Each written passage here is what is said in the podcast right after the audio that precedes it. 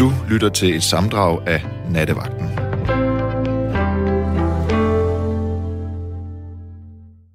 Velkommen til Nattevagten. Mit navn det er Karoline Sasha Couchés. Og øh, apropos at elske og blive elsket, så talte vi i går om Venus og om at være i limbo. Og på mange måder synes jeg ikke, vi blev færdige med nogen af delene. Det øh, sluttede med Venus, startede med Limbo, og på en eller anden måde, så hænger de alligevel sammen, og det kommer vi til senere. Det var Ip, der ringede ind. Ip, der ringede ind og mindede os om at kigge mod sydvest. For det er faktisk sådan, at øh, her i øh, starten af året, og især nu her, faktisk fra sidst marts og ind i april, hvor vi er nu, så er det et spektakulært syn på himlen, når det altså er skyfrit. Jeg spejtede efter Venus på vej hen i radioen i nat, men desværre regnen er over os. Skyerne har trukket ja, gør himlen for som gardiner, og der er ikke nogen Venus at spotte, i hvert fald ikke lige nu. Men den er der, og øh, den står ekstra stærkt her i, øh, i den her tid, vi er i nu. Og øh, det, som er øh, også fint ved den her planet, det er, at øh, så fra slut juni, så dukker den faktisk op igen på morgenhimlen. Og så er det en morgenstjerne end resten, øh, resten af året. For her så går den faktisk ned fire timer efter, at øh, solen gør det. Og vi ved jo, at øh, Venus er opkaldt som øh, den eneste planet i vores solsystem efter en kvinde, faktisk den romerske gudinde, som jo hedder Venus for skønhed og kærlighed. Og øh, nu er vi tilbage til kærligheden. Måske manglen på samme. Hudsulten, der skriger i os alle efter uger af corona. Øh, to meters afstand, hoster i ærmet, tilstanden. Og nu kommer limbo tilbage. Fordi om man vil det eller ej, altså, jeg, jeg er øh, sådan øh, grundforvirret i øjeblikket. Altså, jeg har virkelig følt, at jeg var øh, et skridt frem og to tilbage. Jeg nævnte det også i går i radioen, og jeg på en eller anden måde blev taget med ind øh, i natten endnu en gang. Jeg har nu både været til frisør og massør. To ting, der blev åbnet op for. Jeg kastede mig ud i begge dele med det samme. Altså i øh, forsøget på at øh, komme tilbage til, hvordan det var før. Og en side af mig ønsker, at vi aldrig kommer tilbage til, hvordan det var før, fordi der var så meget, der kunne blive bedre, men den anden side af mig ønsker dog i det mindste at komme tilbage til at kunne give mine venner knus, når jeg møder dem, og så fremdeles. Og der var det så, forvirringen op, op, øh, oprendte og myldrede frem i mit hoved igen her til aften, inden skyerne kom, hvor solen var øh, stærk og varm og kærlig. Jeg gik en tur med min massør, som også er en veninde, kropsterapeut hedder det måske. Vi gik, ja, vi er, altså det var allerede, altså jeg havde ligesom fået håndspålæggelse af et fremmed menneske går ud, og øh, jeg, var, jeg bevægede mig ud i et nyt brugkvarter. Altså, jeg var på Vesterbro, og der var proppet, proppet med mennesker. Altså, med vinflasker, der sad i små grupper.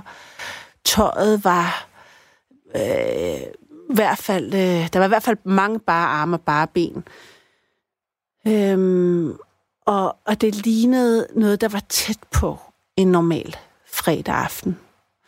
Øhm, og jeg blev nærmest, øh, altså jeg blev nærmest lidt kulret. Altså det var, sådan, det var næsten som om, det var for mange synsindtryk og rumme øh, for mange mennesker på én gang efter så mange ugers øh, fravær af sammen, af tomme gader, af øh, folk, der lurer bag gardinerne.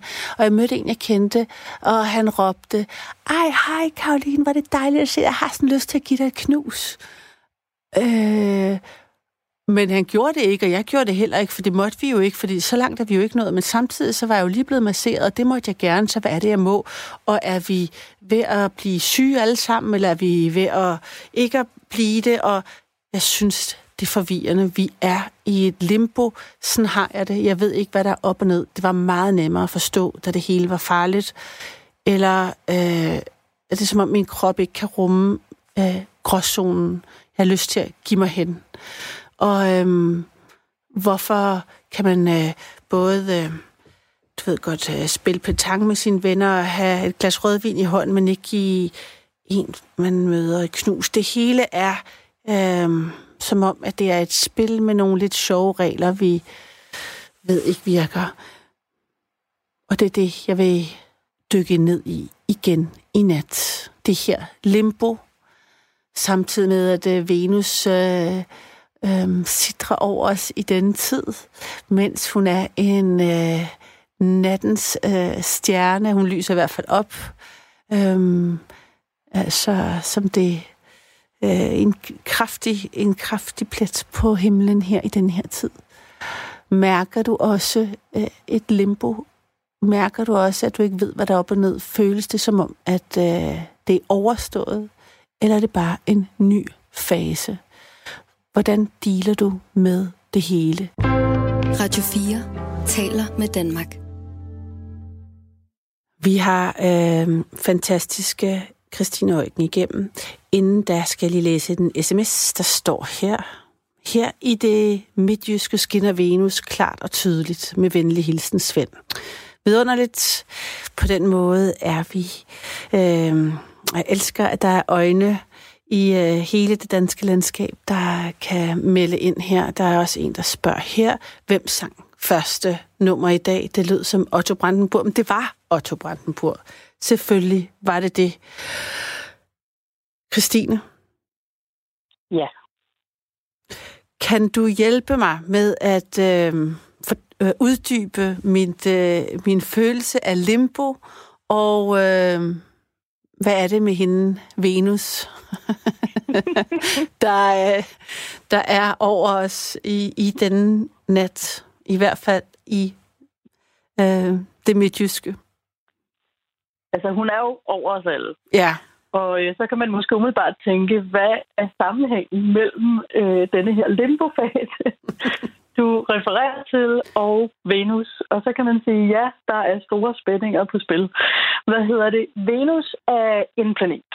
Og øh, Venus er meget, meget tydelig, har været det siden nytår øh, på himlen fordi hun er ganske enkelt i øh, den tredje klasse øh, himmellag med næste efter sol og måne. Så der er ikke noget at sige til, at øh, der er rigtig mange, der i løbet af de sidste par måneder har rettet øjnene op mod himlen om aftenen og set denne her enorme lysplet, øh, som man simpelthen ikke kan komme udenom, øh, hvis man på nogen måde er ude i en stjerneklar aften. Mm.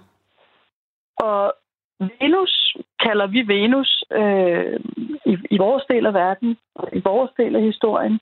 Men hvis vi går rigtig, rigtig, rigtig, rigtig langt tilbage, altså før hele det, det romerske øh, gudpantheon, hvor Venus er en del, og endnu længere tilbage, før oldtiden til Ægypten, øh, eller på tidspunktet af oldtiden til Ægypten, så kommer vi til Mesopotamien. Og Mesopotamien kender Venus som Inanna, som gudinde af himlen ved navn Inanna. Og til hende knytter sig en af de ældste nedskrevne myter eller fortællinger.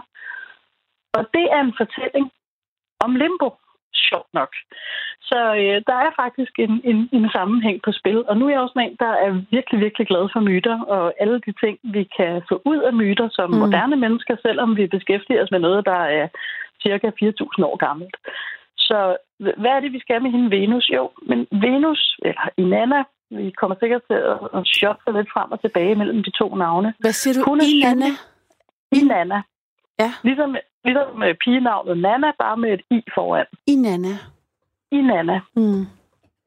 I Nana, eller Venus på himlen, er synlig nu som aftenstjerne.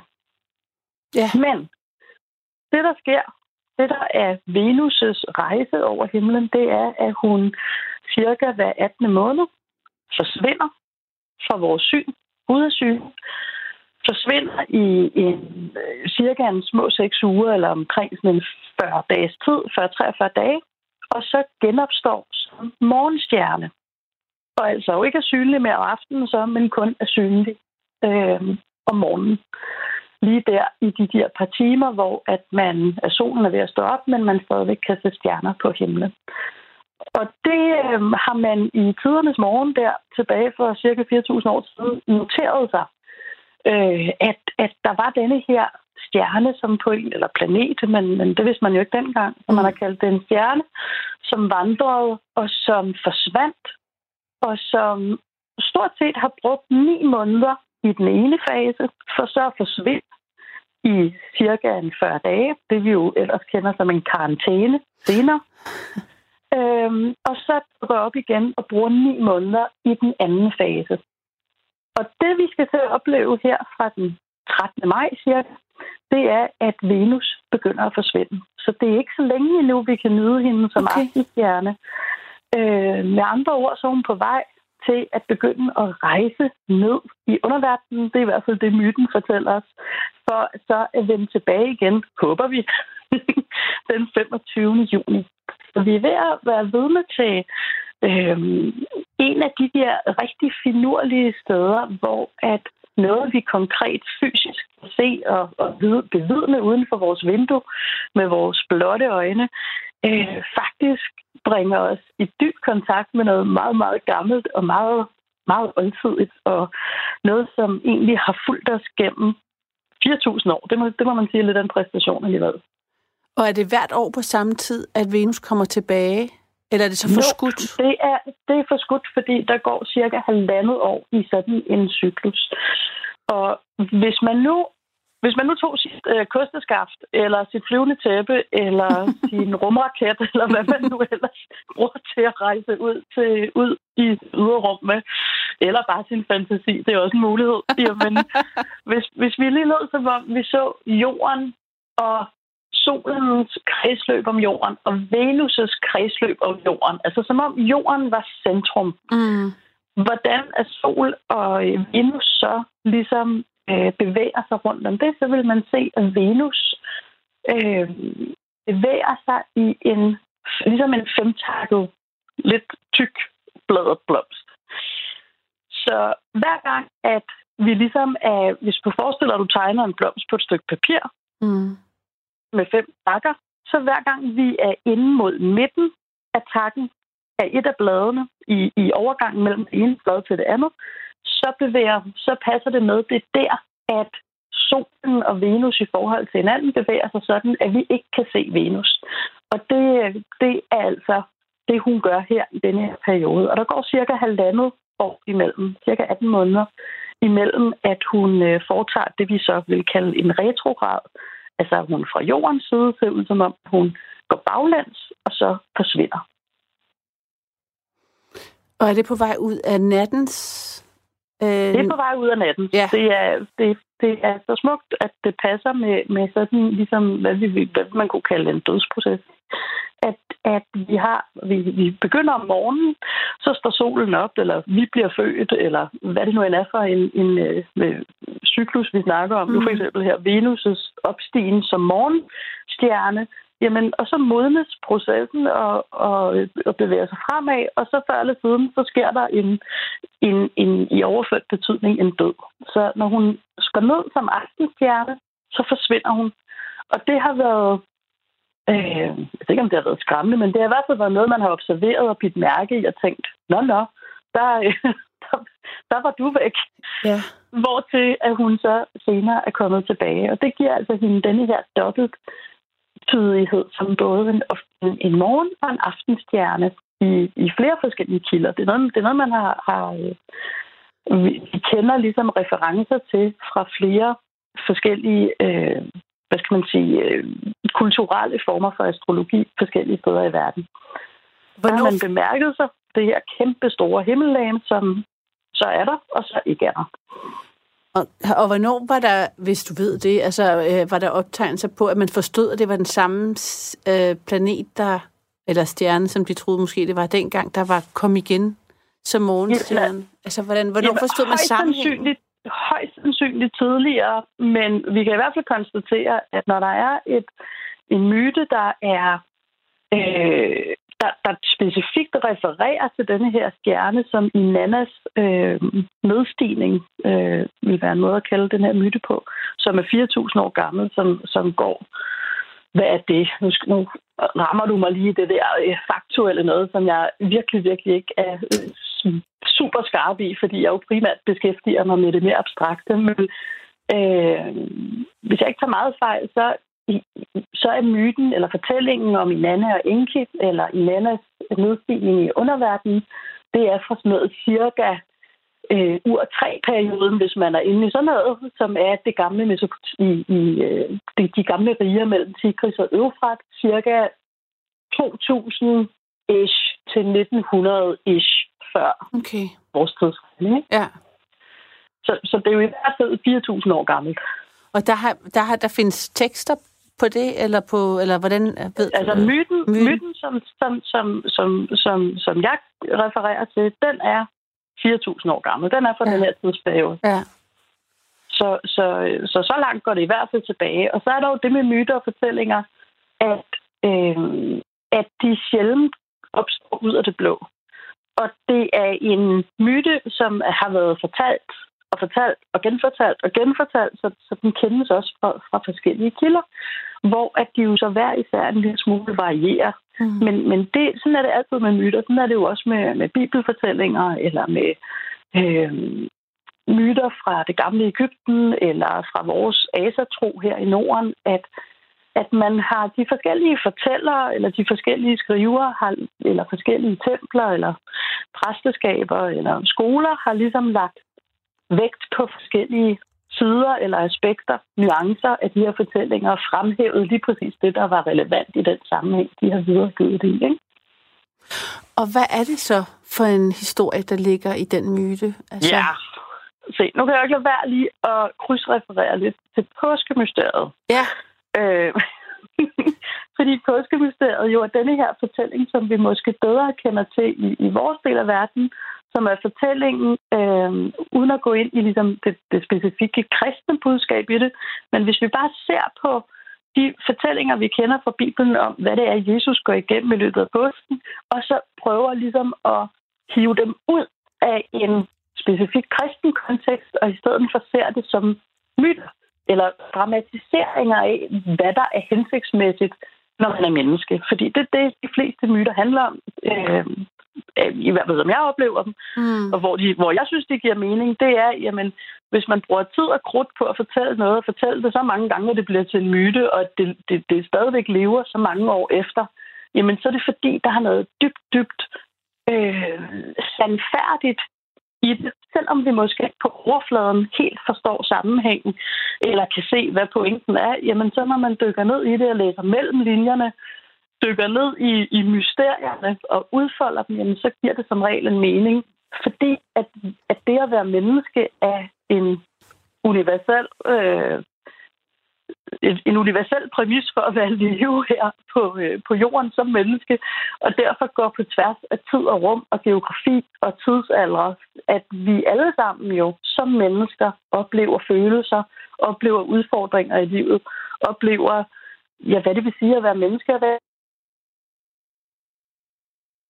Nu mistede jeg dig.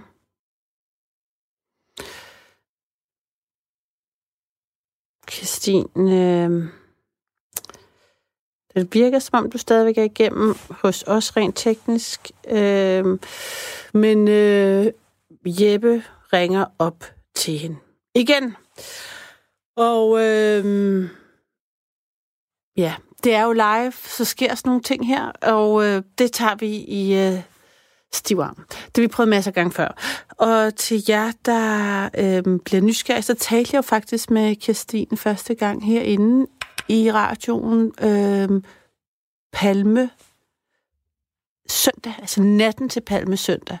Øhm, og øhm, det er måske det, jeg tænker også, at Christine refererer til øhm, påskemysteriet, som vi faktisk talte om i hele to timer. Jeg kan anbefale at gå tilbage og lytte til den podcast, hvis du er øh, interesseret i det. Har jeg dig tilbage? Jeg er så meget tilbage. Så godt. øhm, jeg tænker, at... Ja. Øhm, vil du ikke Jeg fortælle... lover, at, der er en sammenhæng. ja, men jeg tænker, vil du fortælle, om hvad er det for en myte, den Inanna-myte? Det kan du tro, jeg vil. Men jeg vil stadigvæk gerne lige krydsreferere til påskeugen. Ja, Fordi påskeugen handler om, hvad vil det sige, at vi som mennesker står over for udfordringer, hvor vi skal transformere igennem. Altså hvor vi skal dybest set dø fra noget, vi var, for mm. at Mm. blive til noget, vi skal blive til. For at komme ind i en ny variant af os selv. Og det var det, som den myte handlede om. Eller den fortælling i påsken handlede om. Mysteriet. Og, og det, der jo, det vi jo alle sammen ved, det er jo, det, det ender jo med, at Jesus hænger på korset og dør. Og så går der nogle dage, og så genopstår han. Og i, de, i det tidsrum, fra han dør til han genopstår, mm. det er faktisk en, en, en same, same, but different historie, som Inanna handler om. Det er nemlig lige præcis det tidsrum. Fordi Inanna, eller Venus, er himlens dronning. Hun er dronning af skønhed, af lyset, af øh, frugtbarhed, altså at der er, vi får mad på bordet, og hun er øh, fuldstændig dejlig og, og, og let i sin øh, kvalitet som dronning mm. af, af himlen og af lyset og alt det her dejlige. Og hun tager simpelthen en tur ned i underverdens dyb, ned for at møde sin mørke søster, som hedder Ereskigal, som er alt det, man kunne forestille sig af øh, arketypen på en fuldstændig hysterisk surie af et kvindemenneske.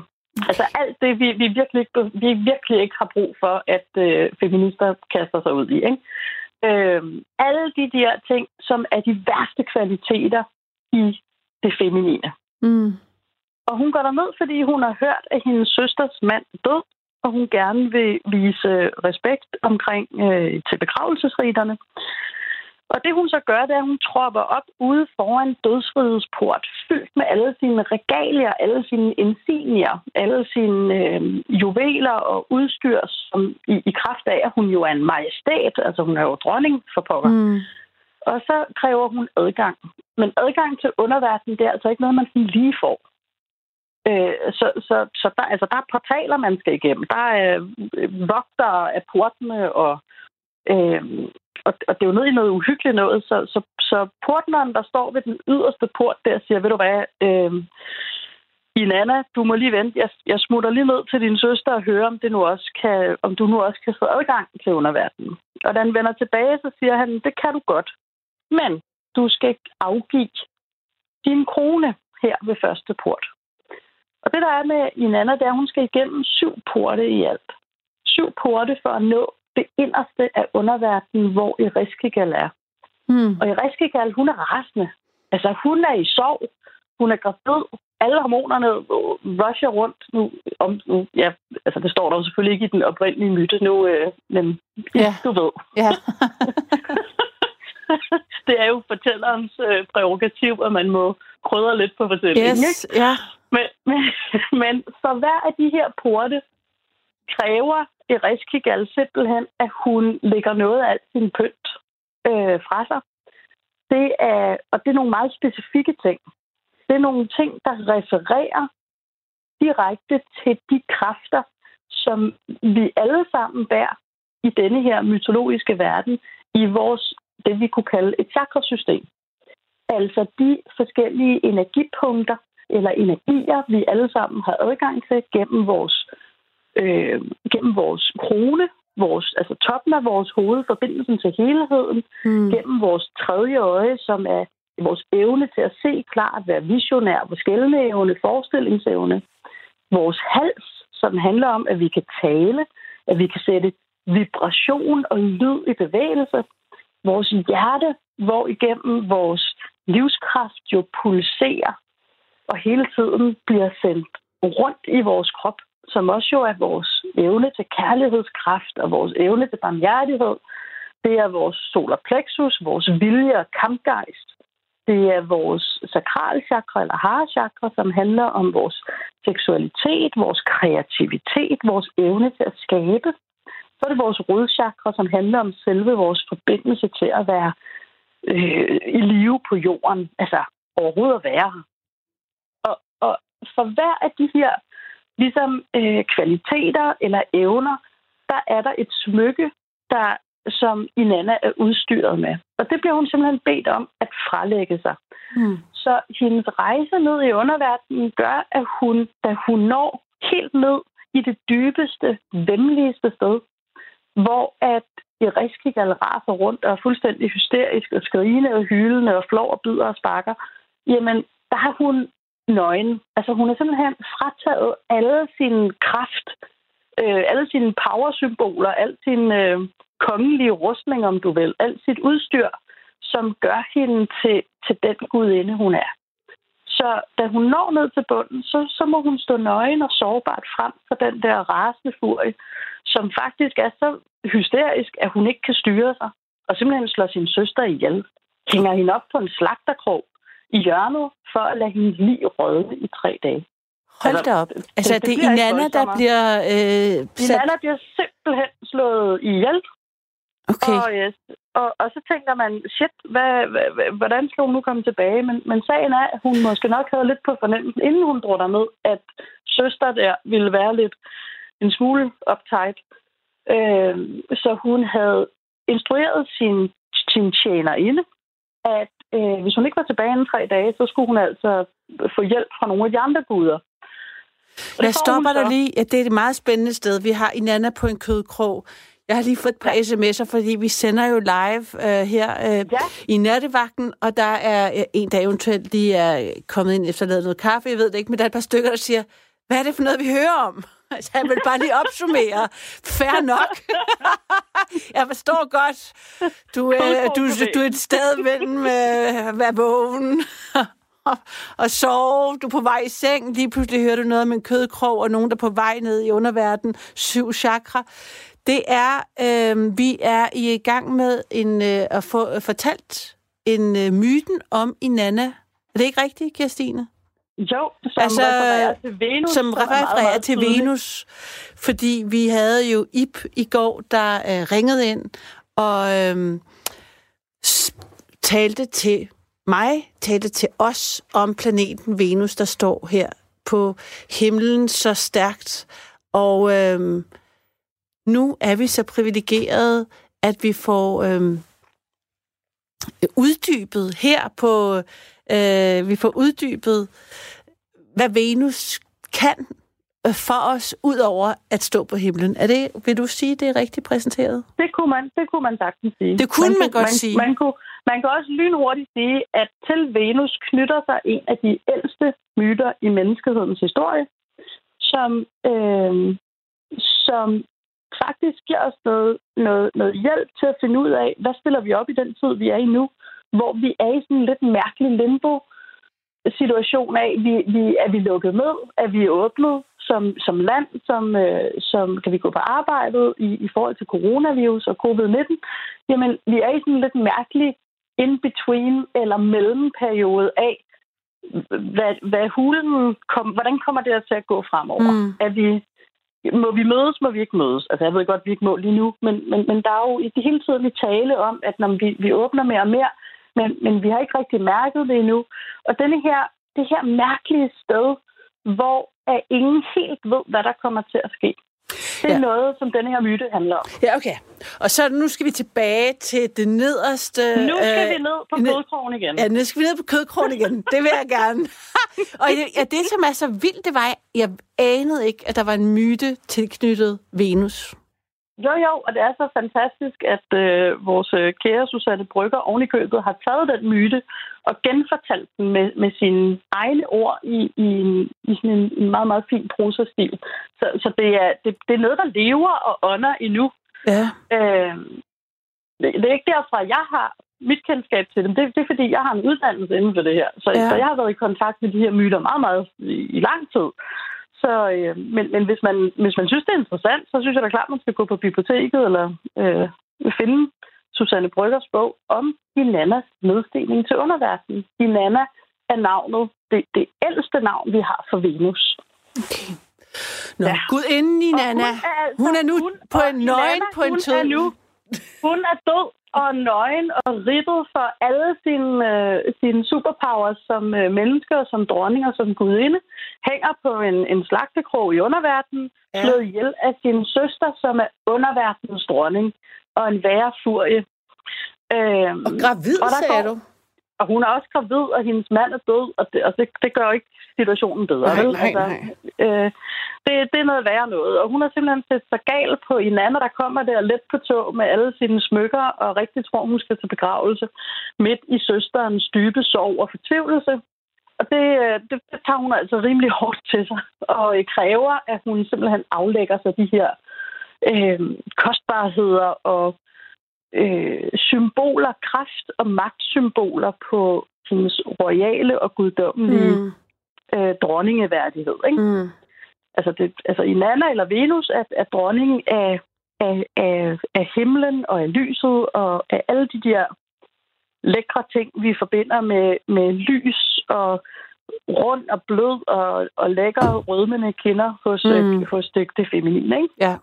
Og så har vi øh, den her gravide øh, fuldstændig fortvivlede, som er gået helt i øh, hysterimode, og altså øh, slår hende ihjel. Og der går tre dage, og der bliver sendt Gud, øh, bud fra oververdenen om, hey, hvor er hende der i Nana? Hvor hun blevet af? Hvor Venus blevet af? Mm. Øh, og, og der bliver sendt nogle, nogen, der kan gå ned i underverdenen, som ikke dør af det. Og det er nogle, nogle, nogle dæmontyper af en eller anden slags øh, altså noget, der ikke er helt levende, men heller ikke helt dødt, de kan gå derned. Og de får altså øh, været, de får altså udvist en, en form for en, en barmhjertighed over for Eriskigal i hendes tilstand af yderste fortvivlelse. Og det rører hendes hjerte. Og det er noget, Eriskigal ikke har mærket. Hun er jo underverdenens dronning. Der er jo ikke nogen, der kan lide underverdenens dronning, vel? Altså, det er jo mm. noget øv, ikke? Øhm, men men det, det, de formår altså at få hende til at føle sig elsket. Og fordi hun bliver så taknemmelig over det, så siger hun, jeg vil give jer øhm, lige, hvad I vil have. Og det er jo selvfølgelig smart, fordi det, de beder om, det er jo i Nannas lig, der hænger der på kødkrogen. Og de beder også om, at hun får lov at bringes tilbage til oververdenen og bliver vagt til live igen. Og derved sker opstigningen. Så begynder Venus stille og roligt at bevæge sig nede fra dybet af underverdenen mm. op til så at kunne genopstå og blive genfødt som morgenstjerne. Og Inanna, som jo er Venus, øh, kom, bliver vagt til live igen, kommer igennem de her syv porte fra den dybeste del af underverdenen og op til øh, horisontportalen, eller op til, til porten mellem nederverdenen og oververden, mm. og, og, og har altså undervejs fået de her insignier, de her regalier, hendes øh, kraftsymboler og smykker tilbage. En for hver af de her porte.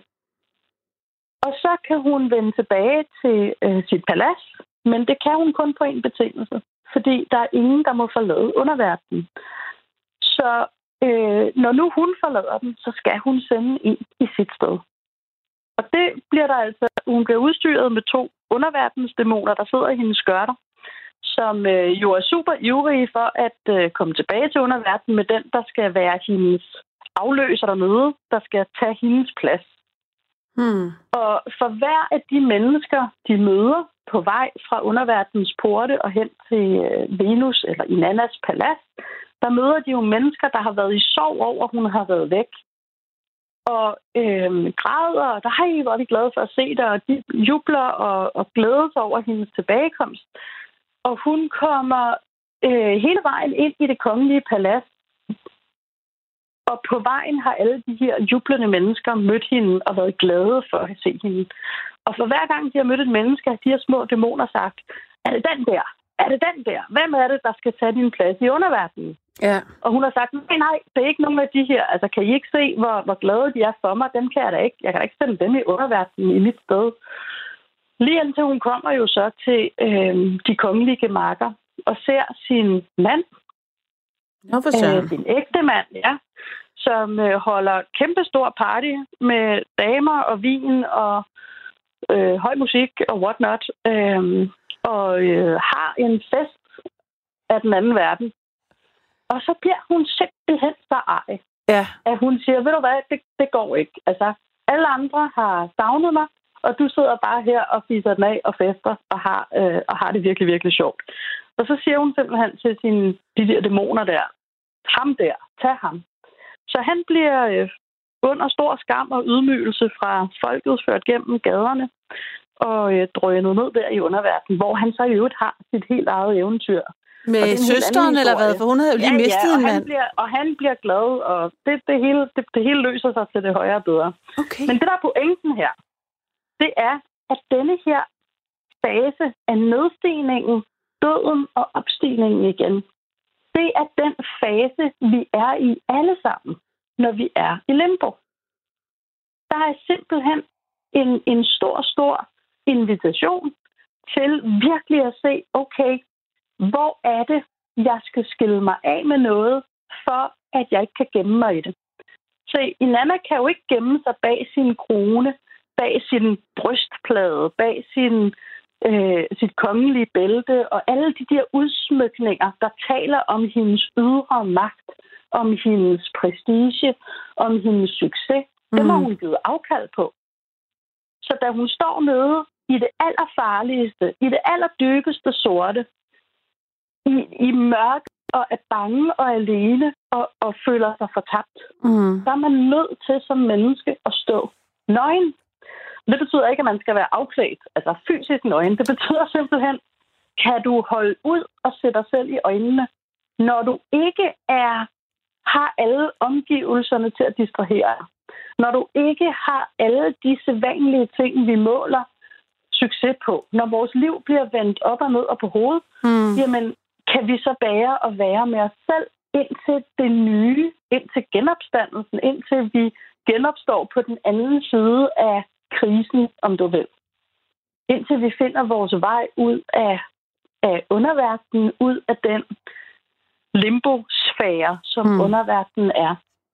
Og, og det er der, hvor at lige om lidt, når Venus går i retrograd, når mm. Venus forsvinder som aftenstjerne, for at bevæge sig ned i underverdenen, det er jo det, myten fortæller, og så 40 dage, ish, 43 dage, jeg jeg kan ikke lige regne det ud i hovedet, men fra den 23. maj og til den 25. juni, der er hun væk.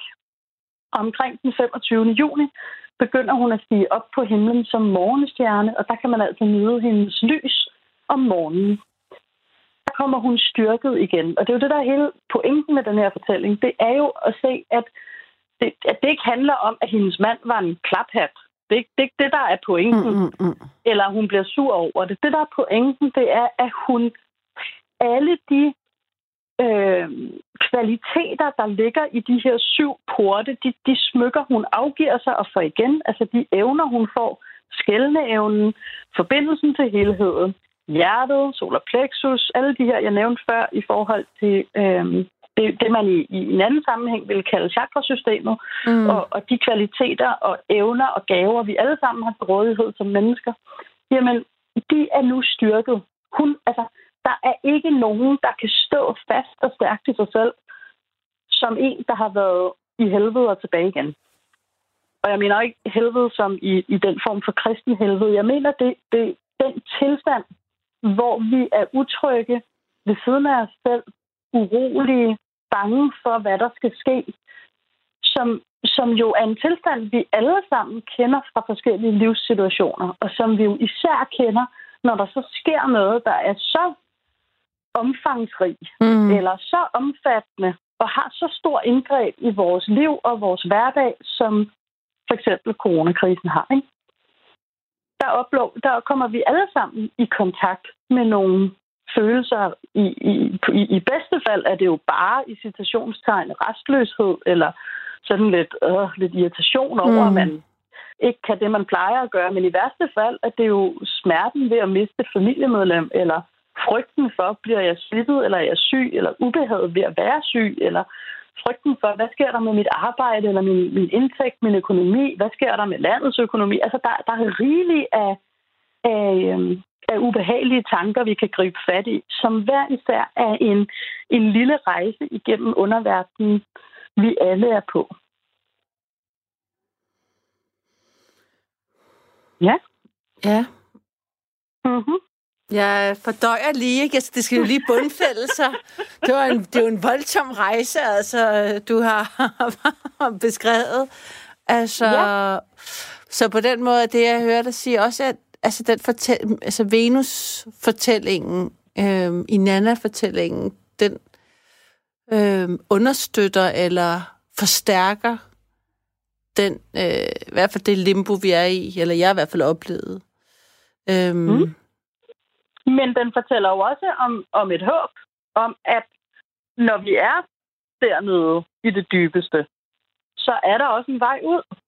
Og det kan godt være, at vi ikke kan se den. Det kan godt være, at vi hænger som døde på en slagtekrog i overført betydning, mm. og, og ikke kan se os ud af elendigheden, eller øh, ud af, af ubehaget. Men vi kan også konstatere, at der er noget sandhed i, at i de fleste mørke situationer, det, det har de fleste af os været i på en eller anden måde. Yeah. Om det så har været gennem at, at smage lidt på noget depression, eller noget sorg, eller noget afmagt, eller noget sygdom, eller at nogen i ens familie var syg. Altså i alle former for livsforløb og historier, møder vi jo som mennesker øh, ting, der sætter store forandringer i gang i os. Ja. Og når vi forandrer os, så bliver vi trigget på alle vores øh, alle de dele af os, der er bange for det nye og det ukendte. Og, og det vil sige, at, at den del af os, som var lille Lise let på tog, som var som i Nana, inden hun drog ned i underverdenen, måske lidt for kæft, måske lidt for naiv og uvidende, kommer op som noget helt andet. Fordi de øh, kamp, øh, om du vil, man får, når man har været igennem en personlig krise, eller som nu en kollektiv krise, det gør en stærkere på den anden side. Også selvom man ikke kan se det, når man er midt i det. Ikke? Mm. Fordi det, det, det, det, kræver, det kræver noget styrke. Og, og vi bliver alle sammen styrket af denne her rejse i forhold til, hvor det er, vi skal hen herfra. Uden at der er nogen, der præcis kan sige, hvor det er.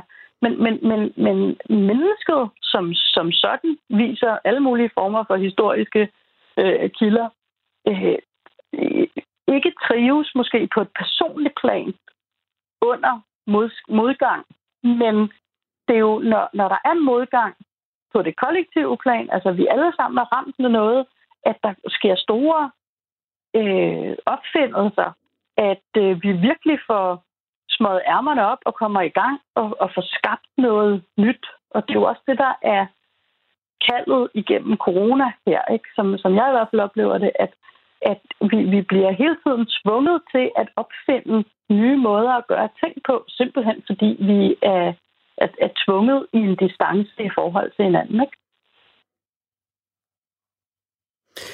Så du, du altså, oplever du helt øh, reelt, at øh, covid-19 er et... Øh, altså, at, jeg ved ikke, er det, om du vil kalde det sådan en sendt fra oven til at skulle lære os noget. Kigger du på det på den måde? Eller altså, det, nu er vi jo vælger i nogle bare... personlige overbevisninger, ja, som, ja. og der er vi jo inde i sådan noget, som er svært at, at, at argumentere ja. øh, øh, konkret og faktuelt for, fordi det handler jo om, hvad ens verdensbillede er. Mm. I mit verdensbillede, og det behøver man slet ikke være enig i. Og jeg har ikke noget behov for, at folk skal være enige i det som sådan.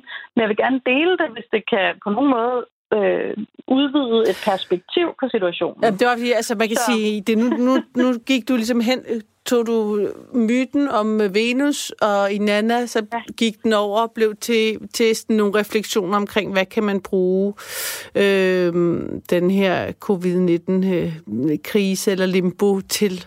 Mm. Øhm, og øh, myten... Vi, kommer ikke, vi kan sige, vi kommer ikke udenpå, at vi er i limbo. Vi kommer mm. ikke udenom, at vi er i krise. Okay, hvordan kommer vi bedst igennem sådan en krise? Er det ved at lade være at fortsætte vores vej hen til vores destination? Vil det være, hvis i Nana sagde ved første port, port, hvor hun bliver bedt om at frelægge sig sin krone, skulle hun så sige, ej, prøv at høre, det gider jeg faktisk ikke. Jeg, øh, jeg går hjem igen. Altså, det er ikke en mulighed. Vi, vi er nødt til at gå igennem det her. Mm. Vi, det, fordi vi, vi kan ikke sådan lige trykke på en knap, og så er det bare over and out, vel? Eller det hele er faldet i en eller anden ny større orden, som vi overhovedet ikke kan se nu.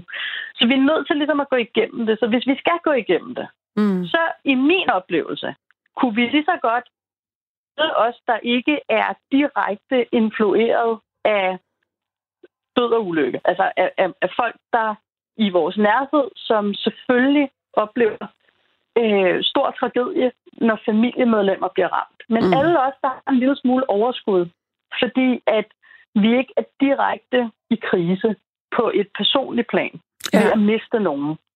Vi kan jo sagtens bruge denne her mulighed til, eller ja, jeg tror simpelthen, vi, vi kan ikke undgå det, fordi vi bliver jo tvunget til at være nærværende med de ting i vores liv, der ikke virker. Om det er inden for familierammerne, hvor øh, man pludselig oplever, hold da op, jeg havde nogle børn, og, og nu skal jeg til at forholde mig til dem 24-7. Altså, det inden har- skolerne lukkede op, ikke? har været Og- og det overraskende svært for mange mennesker, kan jeg konstatere på Facebook. Præcis, ikke?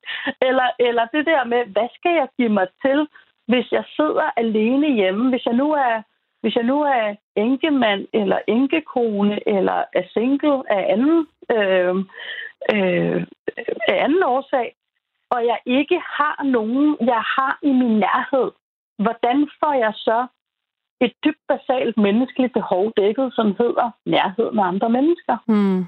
det, der, det, der er, det, det der er et kæmpestort problem for rigtig mange, at man ikke kan mødes med naboen til den der kop kaffe, eller man ikke kan gå den der tur med, øhm, med, med, med vandreklubben, eller man ikke kan mødes til øh, tennis, eller badminton, eller morgendans, eller hvad man nu end giver sig ud med Ja. som menneske. Alle de der ting, vi til daglig bruger til at løfte os op med, de, de er jo pludselig væk alle distraktionerne. Vi kan ikke gå i biografen, vi kan ikke gå til koncert, vi kan ikke gå på café, vi kan ikke gå ud på restaurant, vi kan ikke... Mm. Der er rigtig mange ting, at- som normalt i vores hverdag, enten vi tager for givet, og så er jo selvfølgelig en læring i det, gud, hvad betyder virkelig noget for mig her? Nå, okay, øh, kunne det være, at jeg, jeg kunne, kunne skabe det på anden vis? Vi, vi bliver tydeligt gjort det både altså på godt og ondt.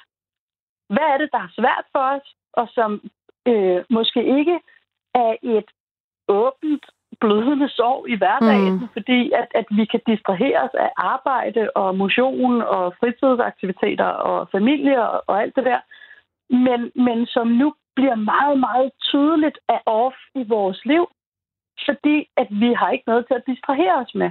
Så er vi jo, så er vi jo nødt til at tage os af det. Vi er nødt til at håndtere det på en eller anden måde, og det kan godt gøre virkelig, virkelig natter, når man aflægger sig sin insignier, sine ydre øh, symptomer på øh, succes og prestige, og pludselig skal se sig selv nøgent. Se sig selv, som man er, uden alle herlighederne, uden Mm. alle øh, de smarte øh, øh, ja, kroner, skulle jeg sige. Ikke? Jo. Uden alle de roller eller masker eller øh, identiteter, vi har, når vi er på en arbejdsplads, eller har en karriere, eller har en, en særlig rolle i de sammenhænge, vi nu engang, øh, øh, eller de kredse, vi, vi befinder os i. Når de roller er, er strippet helt af os, Mm. hvad har vi så tilbage? Og det er der, der ligger en, en gave, synes jeg, i denne her myte, og, og i denne her Venus på himlen, denne her reminder, vi har lige ned i, i bæret, skulle jeg til at sige, øh, hver aften på himlen, når det vel er mærke stjerneklart, jamen, så har vi alle sammen en reminder til at finde ind til, okay, hvem er jeg derinde? Kan jeg stå over for alt det her kaos? Kan jeg stå over for underverdens dronning, som er kaos? Mm. øh, hvor jeg hverken ved ind eller ud, og er fuldstændig sårbar i min nøgenhed. Hvad er jeg der? Og så vide, at det er det, jeg kommer styrket ud af på den anden side med.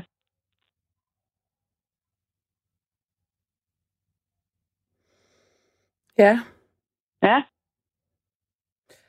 Hvad tænker, hvad tænker du så, at... Øh, altså det arbejde, det kan jo også tage sig ud. Altså den eftertænksomhed, den... den øh,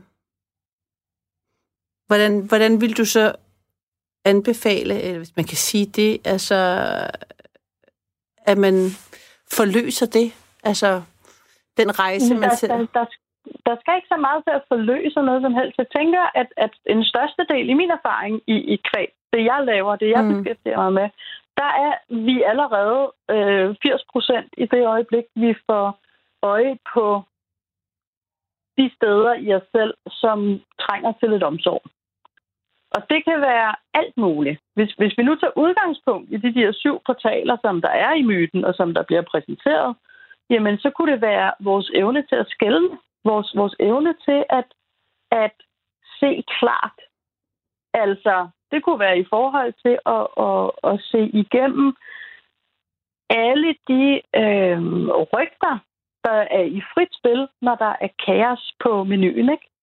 Når der er frygt på menuen, så vælter det rundt med, med misinformationer og rygter osv. Allerede der kan man jo sige, okay, når jeg lige oplever noget, der, der, øh, der, der lyder meget voldsomt, så kan det godt være, at jeg lige skal trække vejret og lige tænke, okay, kommer det fra en kilde, der giver mening, eller er det et eller andet, der er nogen, der har delt på Facebook 800 gange, og som ingen rigtig vil tage ejerskab foran. Ikke?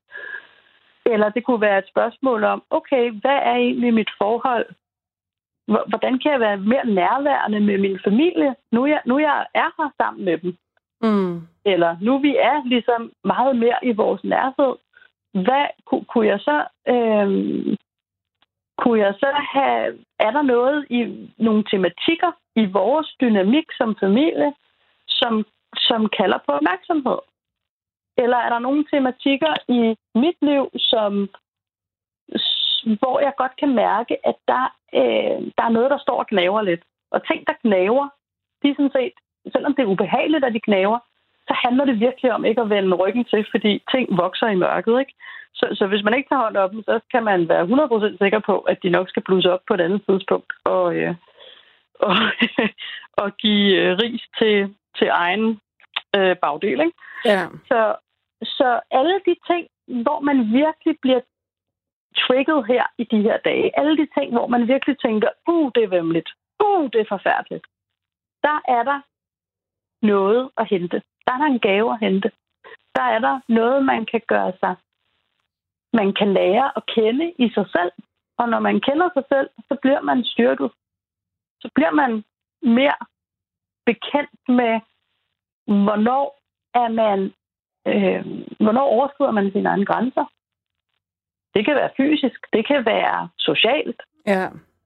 Det, det, jeg tænker, at der, jeg kan i hvert fald konstatere, at der, øh, at mange af de tilbagemeldinger, jeg får, det er, at, at i starten, da vi startede på, på, øh, på denne her, ikke isolation, men i hvert fald den her distancering øh, til hinanden, der var mange, der lige pludselig fik, fik øje på, hov, hold da op, nu har jeg lige, der, der er lige pludselig en masse ting, jeg har en undskyldning for, for faktisk at sige nej til, som jeg ikke har kunne finde ud af at sige nej til før, selvom jeg egentlig ikke havde lyst.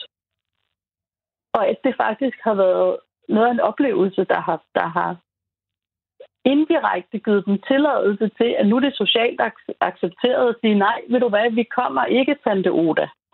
Fordi, øh, fordi at, at, at det behøves vi ikke.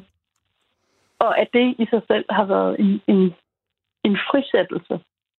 Og, og når vi så begynder at... Det har jeg hørt mange vi, sige, faktisk. Jeg har hørt mange være lettet over, at de ikke skulle ting, hvilket jeg har været ret ja. overrasket over. Det har været... Øh, jeg har mødt så meget af det. Ja eller har været lettet over, at hverdagen pludselig går en lille smule langsommere. Altså at tempoet ganske enkelt er sat lidt mm. ned. Ikke? Og det kan man jo glæde sig over på mange områder. Man kan glæde sig over det i trafikken, eller man kan glæde sig over, at, at, at pludselig er der nogle andre krav til, hvor succesfuld man skal præstere på arbejdspladsen. Fordi alle er lidt i undtagelsestilstand. Hvor at tidligere, hvor det måske bare var en selv, der havde lidt svært ved at følge med på en eller andet plan, jamen nu er vi der ligesom alle sammen, og så er det sådan, åh, så kan vi lige slappe lidt af i vores indre, ikke? Så, så fordi vi er fælles om oplevelsen, så får vi et større rum til egentlig at mærke efter, hvad er egentlig, er der noget i det her, som jeg kunne tage med mig ved videre ud på den anden side, fordi jeg kan mærke, at det faktisk gør, gør godt for mig. Mm.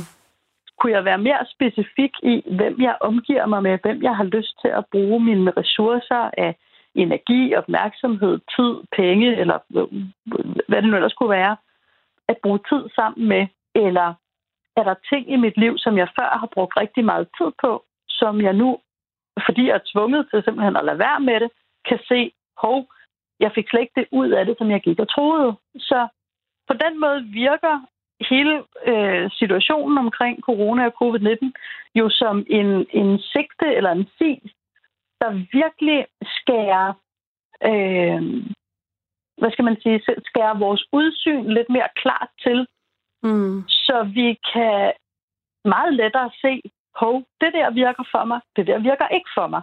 Og det man så skal huske, det er, at når man ser ting, der ikke virker for en, når man ser sig selv der, nu siger jeg nøgen igen, ikke? Altså, jeg siger, når, når, når man ikke har alle de der distraktioner, hvor man kan finde en enorm stor selvværdi i, når man jeg er jo jeg er jo en rigtig god mor, og så lige pludselig så er alle ens unger hjemme, og så oplever man pludselig, at så var man selv ligesom underverdens dronning, der blev helt hysterisk en gang imellem, fordi ganske enkelt, fordi at vi...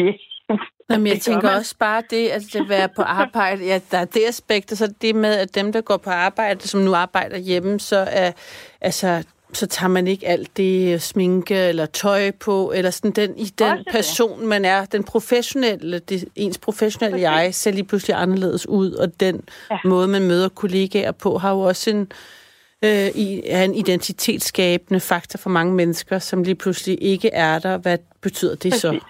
Og vil man Præcis. i virkeligheden så, overhovedet så på lov... arbejde? ser ja, jeg også altså, mange skrive. Og, og man begynde at kigge efter noget andet måske, ja. ikke? Altså, Altså, når, når vi kommer til at opleve os selv mere råt, eller mere nøgent, eller mere usminket, uden de der ydre identiteter, som vi måske sådan lidt by default, sådan uden rigtig at tænke over det, lidt på autopilot måske har levet i, i, i overvis, jamen så får man sådan en rusketur af, af, af denne her, øh, de her omstændigheder, vi alle sammen er i. Og så bliver det lige pludselig tydeligt, at hvad virker og hvad virker ikke. Og, og, og det, der så lige at sige til det, det er, at hvis man, når man oplever noget, der ikke virker, som man, hvor man pludselig tænker, gud nej, er jeg sådan en forfærdelig mor, jeg ikke engang kan klare hjemmeskole mine tre børn? Eller, øh, gud nej, øh, nu kan jeg ikke være den, der hele tiden præsterer og får positiv feedback, fordi jeg er vant til at være den, der leverer virkelig meget på, på mit job. Mm. Eller når jeg nu ikke kan være den der sociale øh, party øh, dude, der hele tiden får positiv feedback på at være den sjove i en forsamling, og nu er der ikke nogen forsamling, og så får jeg ikke den positive feedback. Jamen, hvad er jeg så? Det, gør, det kan godt gøre ondt at opdage, at man ikke var det, man troede, man var. Og det er jo det, som i Nannas eller Venus' dødsproces handler om. At, at, at opleve sig selv sårbart nok til at kunne, kunne skære ind bag alle lagene og se, okay, hvad er jeg så? Og hvordan dyrker jeg det? Og det, der sker for de fleste i, i min erfaring, det er, når man ser sig selv sårbart, når man pludselig ser igennem illusionen om, hvad man troede, man var, så gør det ondt. Og så er det rigtig, rigtig let for os at, at, at, at øh, reagere som om, at, at det var en smerte. Altså, vi prøver at vende os bort fra den. Vi prøver at ignorere den. Vi prøver at undertrykke den eller lægge låg på. Og det er faktisk det stik modsatte, vi skal gøre, fordi det er, når vi ikke lægger låg på, det er, når vi tør stå i den konfrontation af alle vores skygger eller indre dæmoner, om du vil, øh, som Inanna står over for i Reskigal. Man kan jo sige, at det er jo to sider af et menneske der er alle de høje, dejlige sider, som vi gerne vil stå ved, når vi er i vores, vores S, når vi er i overskud, når vi, kan, når vi kan klare det hele. Det er, når vi er i Nana på himlen. Det er, når vi er Venus, som, som, som stråler derop klart. Og så er der alle de andre sider af os. Det er der, hvor vi ikke har så meget overskud. Det er der, hvor vi tager os selv i at råbe af kæresten, eller børnene, eller øh, mm. kollegaen, og, og, og bagefter tænke, nej, var det virkelig mig? Altså, hvad skete der lige der? Når, når vi er der, så er det jo fordi, vi er i underskud på en eller anden måde. Det kan være, fordi vi er trætte, altså, i, i, altså energiunderskud. Det kan også være, at vi er underskud på selvkærlighed, eller på at blive rørt ved, eller smilet til, eller, mm. have, eller have levet og grinet, eller være i underskud på oplevelser og eventyr, og altså simpelthen stimulans, der giver glæde. Vi kan være i underskud på rigtig mange ting, Ja, uden at jeg, vi måske kender ja, det. Ja, tak, Christine Røgen. Man kan finde dig derude i dit online-tempel, faktisk. I mit online-tempel. Ja. Mhm. Dejligt at have dig med her i nattevagten. Jeg vil sige tak for nu, og øh, jeg er tilbage på torsdag. Det glæder jeg mig til. Indtil da, pas på dig selv. Stil dig i natten og hold øje med Venus. Sov godt.